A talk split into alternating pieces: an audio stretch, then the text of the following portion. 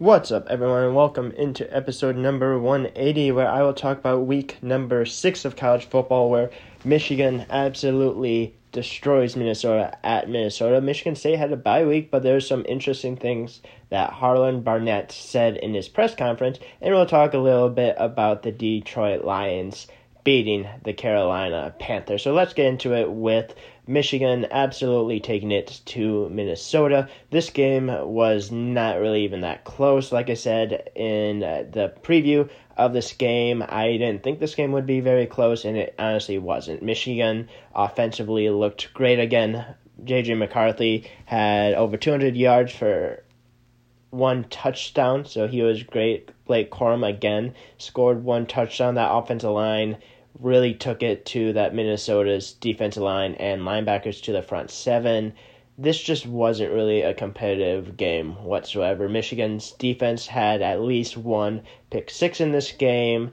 Minnesota really couldn't throw the ball or run the ball too much. Minnesota did score 10 points, which is quite a lot. Against this Michigan team, there hasn't been a lot of teams that have scored that many points, which, which I know you're probably saying, hey, that's not very many points that's for a reason because this Michigan defense has been so good. And I believe Michigan in the last couple of weeks have had two, maybe three pick sixes on their defense, which is absolutely incredible. Their secondary is very good.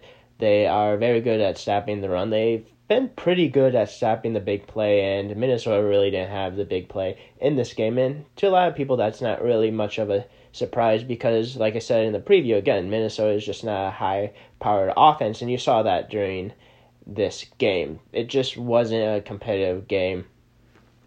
It's just kind of the same throughout every single game. Like it's like I said before, it's kind of like a slow death where in the first quarter you're kind of there, you kind of have a chance. This game was 10 to 3 after the fir- first quarter, so you're only down one touchdown, but then next thing you know, you are down 24 to 10 at half and while you're like okay, that's still decently manageable. You're still only down two touchdowns. Michigan comes out, scores 21, and then seven in the fourth quarter, and then you turn turns out you lose by 42. You le- you lose pretty quickly in that second half, and that's just what this Michigan team is, and that's just what they're known for. Is they might keep you around in that first half, but once you start kind of getting a little tired, they just beat up on you, and that's exactly what they did to this Minnesota team. And PJ Fleck had great things to say about this Michigan team under PJ Fleck, at least I think he said in the last 10 or 11 years, this is the best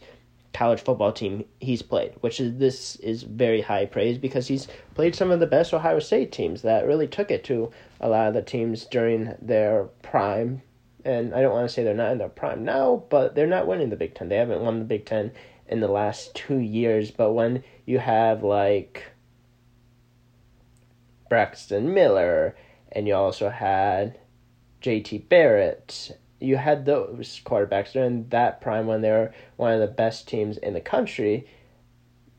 He's saying that this Michigan team is the best team, and I think it is one of the most well-rounded teams we've seen in the Big Ten in a really long time. They can do it offensively, they can do it defensively. They're very physical.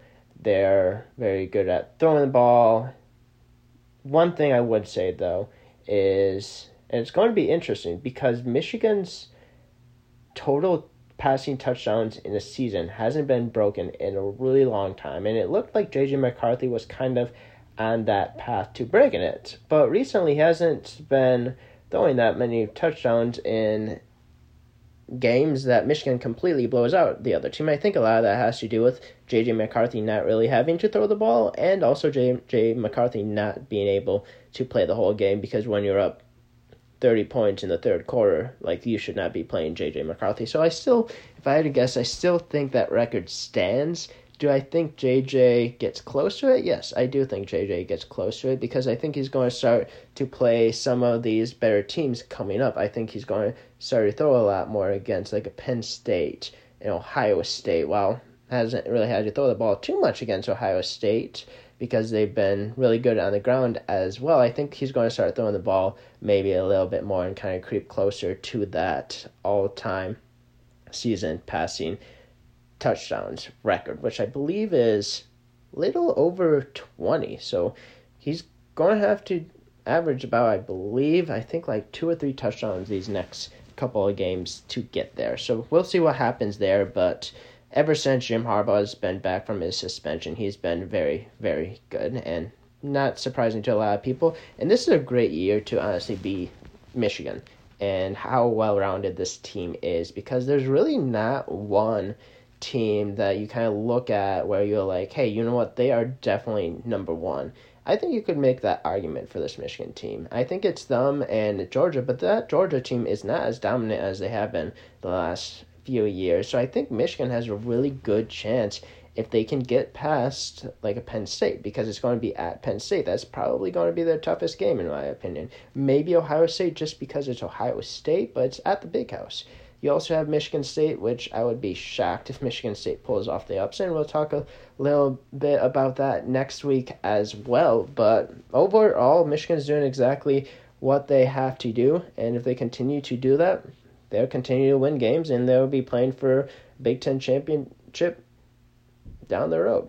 Now let's go over to Michigan State. Michigan State did not have a game this weekend. They had a bye, so technically Michigan State could not lose and they didn't really lose that much. Like nothing really like egregious, nothing like that really kind of stands out too much really happened that would surprise people. Um, one thing that was kind of said was Harlan Barnett basically, when asked about the quarterback position, he did say that basically it's a QB competition right now. Every single spot on this team is a competition, and that's surprising because we saw what he said against Maryland after the Maryland game. He's like, "Hey, Noah Kim's our guy," and there's been reports that Katin Houser is going to be the star this weekend against Rutgers, which I think a lot of people have been asking for the last couple weeks, anyways, especially because of how bad Noah Kim has been recently. But for a lot of people, this would not really be much of a surprise, and I think this is a good thing. This shows that Harlan Barnett is willing to possibly make a change, and we've seen coaches at Michigan State be kind of late on that change. Even Mark Dantonio wasn't great at making changes until pretty late on like Connor Cook. He should have went to Connor Cook much earlier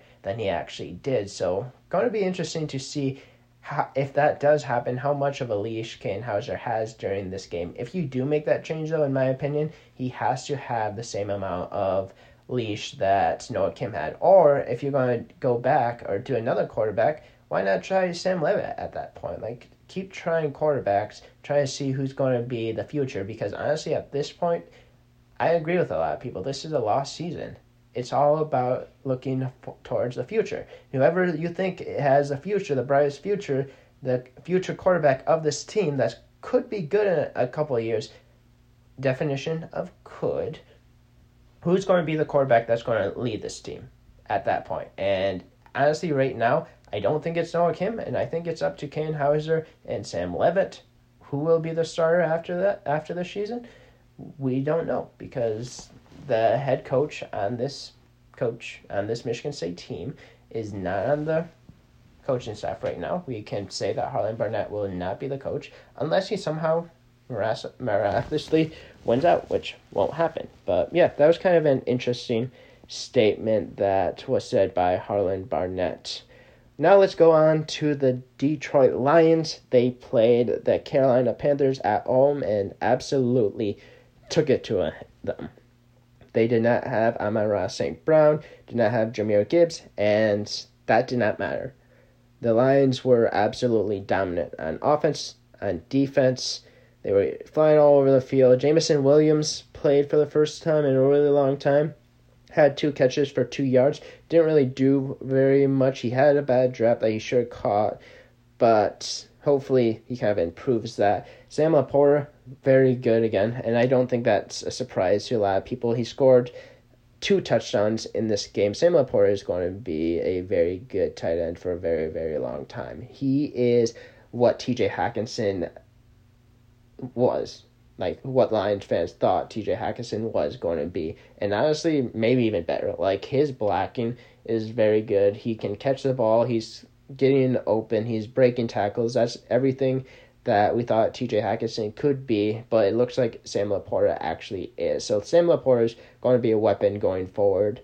Um, Craig Reynolds, the running back, actually scored his first touchdown as a line, which is awesome. I think he's been on the team for the last like two or three years. So it's awesome that he finally got his first rushing touchdown in the NFL with the Detroit Lions. So congrats to him. Josh Reynolds has been great. Even Dan Campbell showed shine on Josh Reynolds after that game, and he's like he's been our most explosive wide receiver on this roster. He's been awesome. Like he's been getting open. He's super consistent. I believe he did have a bad draft, but the next play he he got a first down after a really great ball by Jared Goff. And let's talk about Jared Goff. Jared Goff is playing at a level that you can consider him probably a top eight quarterback right now, and maybe even in the MVP conversation. Like Jared Goff has been that good. He's been really comfortable in the pocket. That his offensive line has been great. David Montgomery again was great in this game. David Montgomery is everything you thought that he was going to be and more.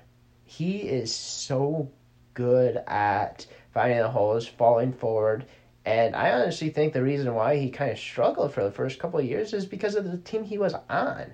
The Chicago Bears haven't been good for a while, and the offensive line did him no justice, honestly. And I think this offensive line by the Lions have been great. They've been injured quite a bit. Um, Taylor Decker has been injured. Penei Sewell has been very good. He's he's only, I believe, like 22 years old, and he's honestly already taken a leadership position on this offensive line, which is absolutely incredible. This offensive line is a top three offensive line in the NFL. You have hopefully Amon-Ra St. Brown coming back this week. This offense is just so electric. It's so fun. Ben Johnson is awesome. He had some amazing play calls in this game. One of the play calls, or I want to say more like a trick play, is Jared Goff was under center, but the ball went through his legs straight to David Montgomery, and he picked up a first down. Like, you don't really see that very often. And then you also had a reverse flea flicker touchdown to Sam LaPorta as well that the San Francisco 49ers did a, basically the same exact play later on that night. So this offense is just so fun. The defense is performing really well. Um, the only bad news is Emmanuel Moseley was hurt in this game, and I believe it was actually on the second play. And turns out he tore his ACL. This was right when he was coming back from a torn ACL that he had last year. Tears, tears his ACL again.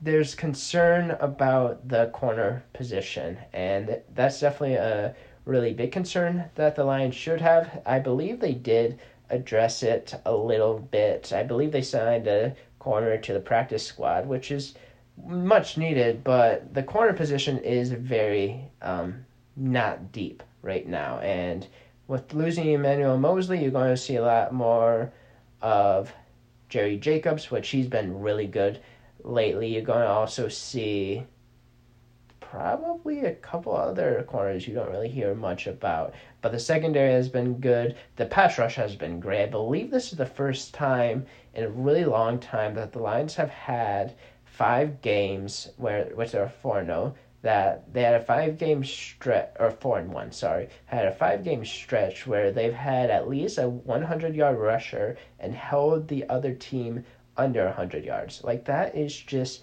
incredible. And I don't think a lot of people thought going into this season that this Lions team was going to have a great run stopping defensive line because uh, that was kind of the one area a lot of fans weren't very thrilled about. That they didn't really do a ton to kind of bolster that defensive line, that they did a lot to bolster that secondary. And look at the signings that they've had. Like two of their signings, two of their so called stars are probably out for the year. Maybe Gardner Johnson might come back for the playoffs, but Emmanuel Moseley is out. So a lot of the bigger signings have been injured, but this defense has had a dramatic improvement. They were very good against this Carolina Panthers team and Bryce Young. He wasn't able to do very much in this game, which was great. So what a win for the Lions, four and zero. Oh. They're actually basically two two and a half games up of the division already. They play Tampa later this week. I'll talk about that in the preview of Week Seven. But yeah, great win for the Lions in that game. Um, let's go over to the Red Wings quickly. Red Wings hockey is about to start preseason. They did pretty good. Uh, they Nate Danielson was very good. He definitely showed a little bit of flash of scoring, which was probably one of his major concerns out of any of his concerns. Uh, he looks like an NHL ready player, at least pretty close. So that's a really good sign. That season starts up here shortly for the Red Wings. Last night was actually the first night of NHL games, which Connor Bedard and Sidney Crosby played each other. Connor Bedard, if you don't know, is kind of deemed as the next huge guy to come. He's um, he's basically Sidney Crosby, Alex Ovechkin, Auston Matthews, kind of in that whole realm. Uh, he had one assist last night. I know um, a lot of Detroit fans do not like the Chicago Blackhawks, which I'm not a big fan either, but had to talk a little bit about that as well. Pistons basketball um, preseason is happening as well. Ausar Thompson played extremely well. He, um, I believe, made a corner three to force the game into overtime, which the Pistons ends up losing that game. Cade Cunningham is back as well. Uh, Monty Williams was on the sideline in his first year as well. So things are looking up for Detroit teams. And honestly, that's probably the first time I've been able to say that about Detroit teams since I've started this podcast because a lot of the Detroit teams have not been very good. So things are kind of looking up for a lot of these teams. And that's a really good sign. That makes me happy as well. And if Katin Houser starts on Saturday, maybe Michigan State fans will have a little bit more to cheer about as well. But yeah, that's really it for episode number 180. In the next day or two, episode 181 will come out. Um, been kind of busy, so I haven't really had time to release this as early as I wanted to. But yeah, thank you for tuning in to episode number 180. Hopefully, you enjoyed this episode, and please keep on tuning back in.